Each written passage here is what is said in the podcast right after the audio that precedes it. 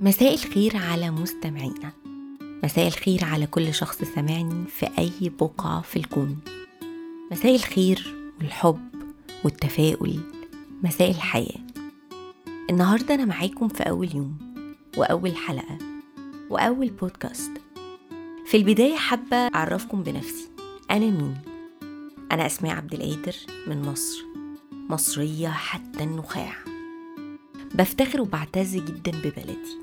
وبجنسيتي. وبعتز بأي إنسان سواء من بلدي أو من أي بلد تانية.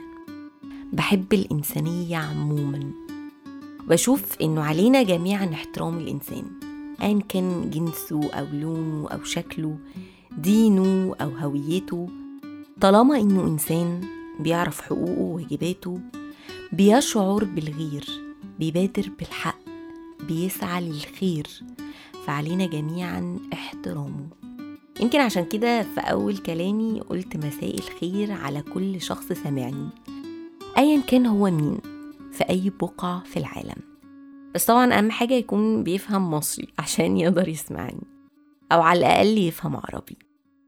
خلينا نطلع فاصل سريع نرخي فيه أعصابنا ونفصل دماغنا ونستمتع ونرجع لكم تاني.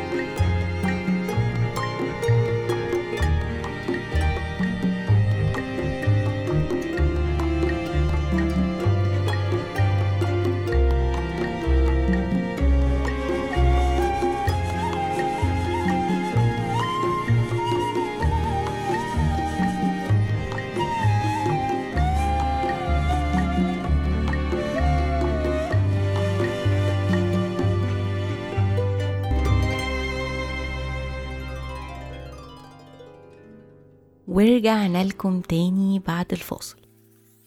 أهلا بيكم مستمعينا مرة تانية في كل مكان.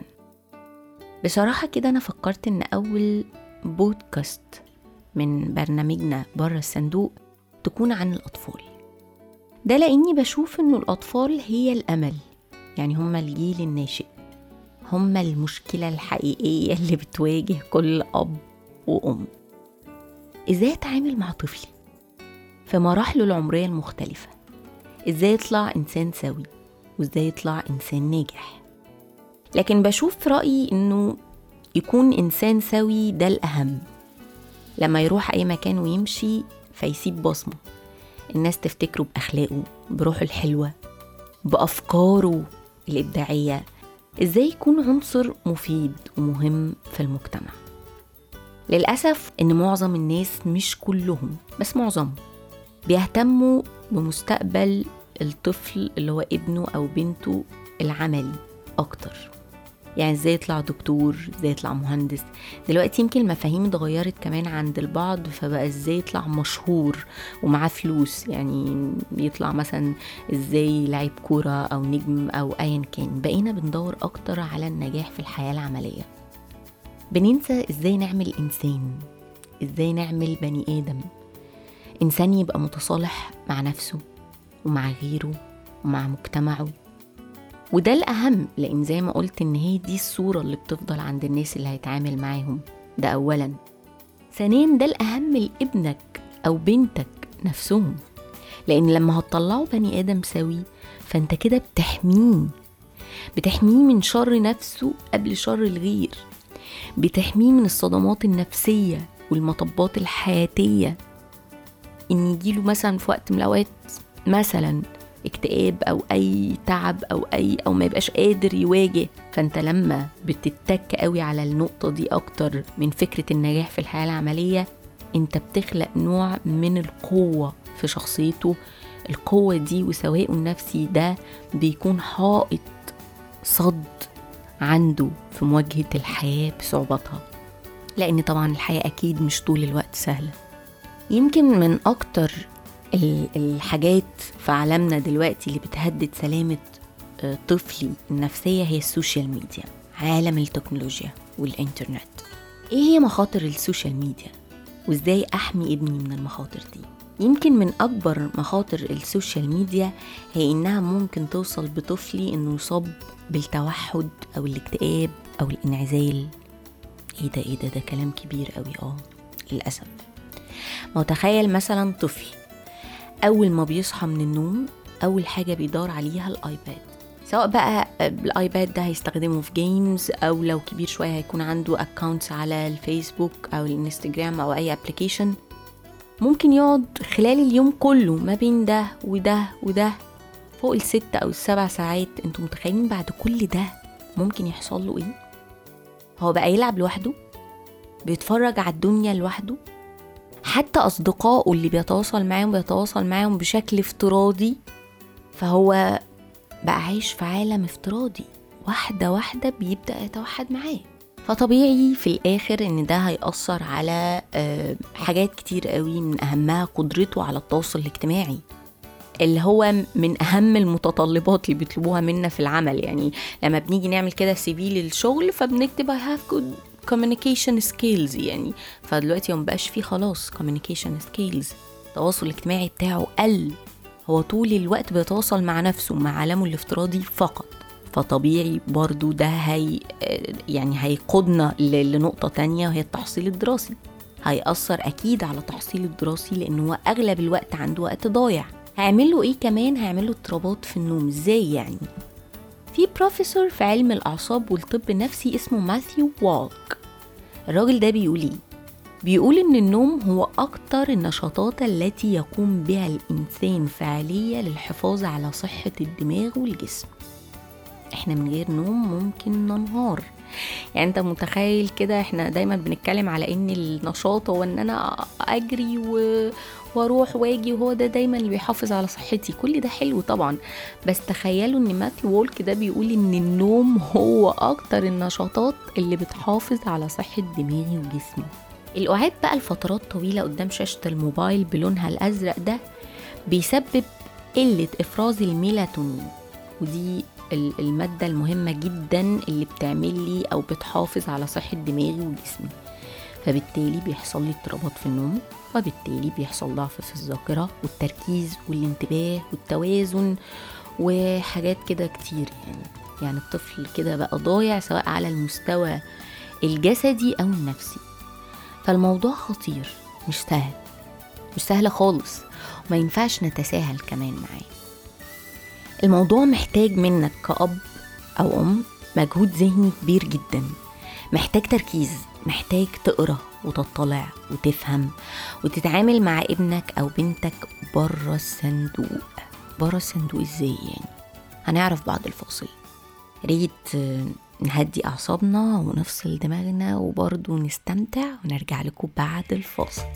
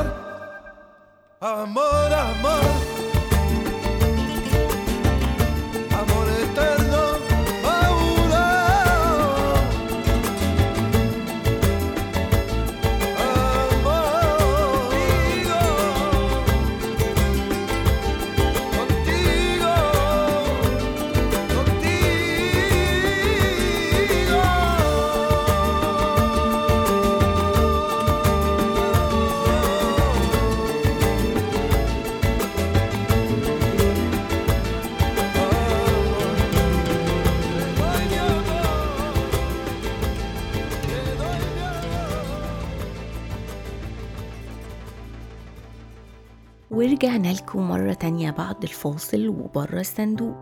كنا بنتكلم قبل الفاصل على إني المفروض أتعامل مع ابني أو بنتي بره الصندوق. بمعنى إيه؟ ما هو جوه الصندوق هو السهل العادي اللي إحنا دايما بنستسهله. هو إني أفكر بالطريقة اللي هو طب أنا هعمل له إيه يعني؟ ما الدنيا كلها كده. أنا هقدر أمنعه إزاي من الإنترنت وال social media؟ امنعه إزاي يعني يكون زي صحابه؟ إيه الجهل ده؟ إزاي يعني امنعه إنه يكون عنده account على الفيسبوك أو على أي application مش هينفع. دي معطيات العصر. فخلاص بقى استسلم واسيبها كده إيه حسب التساهيل. طب ما أفكر بره الصندوق. أفكر إزاي فعلا ما يكونش عنده علاقة بال social media غير في سن معين؟ إزاي أمنعه من ده؟ أمنعه؟ آه أمنعه. ما هو ده الحقيقة مش كلامي ده كلام علماء النفس. كل علماء النفس تقريبا أجمعوا إنه ما ينفعش الطفل يتعامل مع الإنترنت وال social media على وجه الخصوص قبل سن 13 سنة. وأنا كأسماء في وجهة نظري وك آه، يعني واحدة قرت شوية في علم النفس كان تخصصي فلسفة وعلم نفس أكتر طبعا كان عندنا تركيز على الفلسفة لكن كانت قرايات بره أكتر عن علم النفس. فبشوف إن أنا لأ أزود كمان سنتين ثلاثة يعني أنا في رأيي المتواضع إنه ما ينفعش الطفل يكون عنده account سواء على الفيسبوك أو أي application قبل سن 16 سنة. ليه؟ لأنه في السن ده على الأقل هيكون 70% من شخصيته اتكونت. مش 100% طبعا لسه معاك لحد 21 22 سنة عشان نقدر نقول خلاص شخصيته اكتملت. بس على الأقل 16 سنة هيكون زي ما قلت 70% من الشخصية آه، خلاص اتكونت. هو بقى كبير كفاية إنه يقدر يحكم على المدخلات والمخرجات ويقدر آه، يقول لي المعلومة دي آه okay أو لأ لكن هو طفل هو ما بيقدرش يتحكم في أي حاجة. هو بيصدق أي حاجة بيشوفها. وأغلب أو أكتر من النص الحاجات اللي موجودة على ال social media أصلا كلها معلومات غلط. فأنت متخيل إن أنت وعي ابنك بيتشكل بطريقة غلط؟ وبيبقى عنده معلومات غلط وكل المعلومات الغلط دي هي اللي بتبني شخصيته كارثة. فأنا ما ينفعش قبل 16 سنة ابني يكون عنده أصلا account على ال social media أو أي تواصل مع ال- ال social media ده لسه طفل. هتقولوا لي طب ما هو لازم يتعامل مع الإنترنت. دلوقتي بقى فيه التعليم عن بعد. تمام okay. ال iPad معايا أنا كأم أو كأب. أنت هتاخده بس في وقت الدروس بتاعتك الأونلاين أو وقت ما يعني تحب تتواصل مع حد عن طريق الواتساب. ممكن يكون بس عنده application عشان ما نعزلوش عن الدنيا خالص. application على الواتساب. يتواصل من خلاله مع أصحابه مع مدرسينه بس. أكتر من كده لا. محتاج بقى تاخد انت درس اونلاين محتاج آه، آه، الإنترنت في أي حاجة تفضل ال iPad. بعد ما تخلص ال session بتاعتك أو الدرس بتاعك بتديني ال iPad تاني.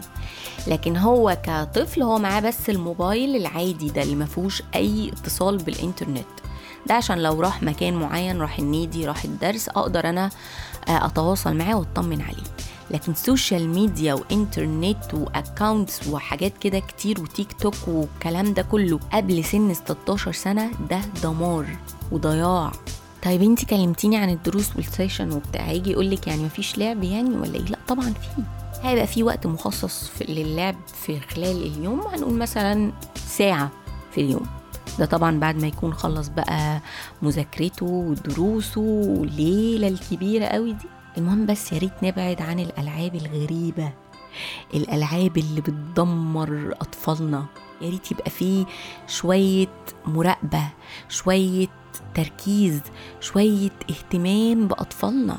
يعني لعبة زي بابجي دي إحنا شفنا ممكن توصل بالأطفال لحد فين؟ دمار دمار شامل. لعبة مثلا لسه أنا سامعة عنها من قريب اللي هي ال Roblox يعني دي بيقول لك كارثة كارثة بتعمل نوع من أنواع الإدمان للطفل. بيبقى نوع من أنواع الإدمان. اللعبة آه توقفت لمدة مش عارفة 36 ساعة تقريبا. العيال كانت هتتجنن. مش قادرة إن هي آه، ما تلعبش Roblox فده إدمان زيه زي ال drugs بالظبط زي المخدرات.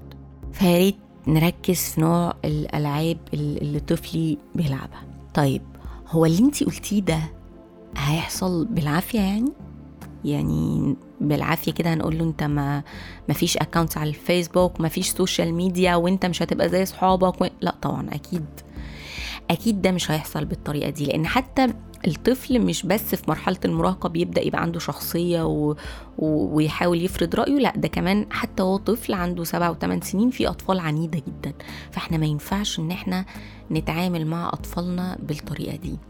إحنا مهم جدا من هم صغيرين إن إحنا نبدأ معاهم حوار حوار طويل جدا. قبل موضوع الحوار الطويل ده برضو في نقطة عشان نسيت أوضحها. أنا ما ينفعش وأنا بمنعه من إنه يكون عنده accounts على ال social media بشكل عام إن هو ما يكونش عنده معلومات عامة. لازم طبعا يكون عارف إيه الفيسبوك ده. ممكن يقعد مثلا جنبي يشوفني وأنا فاتحة ال account بتاعي ويعرف يعني إيه فيسبوك ويعرف يعني إيه account على الفيسبوك و account على مش عارفة application إيه. كمعلومات عامة. ليه؟ عشان لما يكون مثلا قاعد مع أصحابه في النادي أو في المدرسة اللي هم عندهم طبعا ما هو كل واحد في الآخر يعني إحنا بنقول الكلام ده زي ما بيقولوا كده ورزقنا على الله. في ناس بتسمع وفي ناس ما بتسمعش وفي ناس بتطبق وفي ناس ما بتطبقش. فهتلاقي أكيد مع ابنك في أطفال عندهم علاقة بال social media وعندهم accounts فلما يجي يقعد مع الأطفال دي ما يبقاش عنده نوع من أنواع الجهل ومش فاهم هما بيتكلموا في إيه فده هيعرضه لنوع من أنواع التنمر. هيبدأوا يتريقوا عليه. إيه يا عم الجهل اللي أنت فيه ده؟ أنت ما تعرفش يعني إيه ما أعرفش إيه. فلا طبعا هو لازم يكون عنده آه، بشكل عام كده في سن معين معرفة عامة بإيه ال accounts الموجودة على ال social media والكلام ده. طيب طب أنا ليه بمنعك أو ليه ما ينفعش دلوقتي يبقى عندك account على الفيسبوك؟ تبدأي بقى تفتحي معاه حوار. تبدأي تعرفيه على فكرة الطفل ذكي جدا. مفيش حاجة اسمها ده طفل ومش هيفهمني والكلام ده خالص. دول بيفهموا أكتر مننا. اتكلمي معاه. اتكلمي معاه في مخاطر ال social media. عرفيه إيه أهمية إن يكون عندك تواصل حقيقي مع الناس تنزل تلعب في النادي مع أصحابك في العالم الحقيقي تقعد تتكلم معانا. نقعد كده كلنا كأسرة نشغل مثلا سي فيلم ونقعد نتفرج عليه كلنا. تفهميه مثلا وتبدأي تحكي له بقى عن أيام زمان لما كنت صغيرة وكنت بقعد بقى مع جدتك وجدك ونقعد نتكلم ويقعدوا يحكوا لي حواديت ويقعدوا يحكوا لي قصصهم زمان ونقعد نتفرج كلنا على فيلم. تبدأي تحببيه في الحياة دي تبدأي تعرفيه إن ال social media دي حاجة جديدة ظهرت مثلا من من كام سنة مش من بعيد قوي ومش من قريب قوي ودي حاجة ليها أضرار أكتر ما ليها فوائد. طبعا أنت أكيد يا حبيبي هتخوض التجربة وأكيد هيكون عندك account على الفيسبوك بس مش دلوقتي. أول ما نخلص اللي هي زي ما بيقولوا كده مرحلة الخطر اللي هي الثانوية عامة اعمل زي ما أنت عايز account تبدأي تفهميه إن دي مرحلة مؤقتة وإن أنت أكيد هيكون ليك account على هيكون ليك account على الفيسبوك أو أي application أو يعني عموما علاقة بال social media بس في وقت معين لأن دي ليها مخاطر كبيرة جدا وهتأثر عليك وهتأثر على صحتك سواء صحتك الجسدية أو النفسية تخليك دايما مش مبسوط. تبدأي تنزلي له لمستواه وتتكلمي الكلام الكبير اللي إحنا اتكلمنا فيه ده بس اللي اللي عقله يفهمه كطفل اللي هو يقدر يستوعبه ويقدر يفهمه. صدقيني ممكن يقتنع. الناس دلوقتي اللي بتسمعني وبتقول إيه الكلام اللي هي بتقوله ده ده صعب التطبيق. أنا ما بحبش دايما أتكلم على حاجة ما شفتهاش بعيني أو تجربة واقعية آه، حصل ليها تطبيق فعلا في الواقع العملي. فأنا بتكلم كلام واقعي. من نابع تجربة لناس أنا قريبة جدا منهم سواء من عيلتي سواء من أصدقائي. الناس اللي بتقول ما ينفعش بقول لهم لا ينفع. الناس اللي بتقول ما فيش الكلام ده بقول لهم لا في الكلام ده. و... ودي حاجة أنا شفتها بعيني. زي ما قلت لكم الناس قريبة جدا مني فعلا أطفالهم لحد دلوقتي 13 و 14 سنة ما عندهمش اكونت على الفيسبوك وعارفين يعني إيه فيسبوك و... وعارفين كل حاجة بس ما عندهمش account ووصلوا لمرحلة إن هم مقتنعين بده جدا إن ده جميل جدا. ان إحنا لأ ما, ما نشغلش دماغنا بالموضوع ده دلوقتي أما نخلص ثانوية عامة وبعد كده نشوف موضوع بقى ال- ال social media. فهم واصلين لمرحلة الاقتناع التام وده فكرة الحوار اللي أنا بقول لكم عليها إن إحنا نهتم إحنا كآباء وأمهات.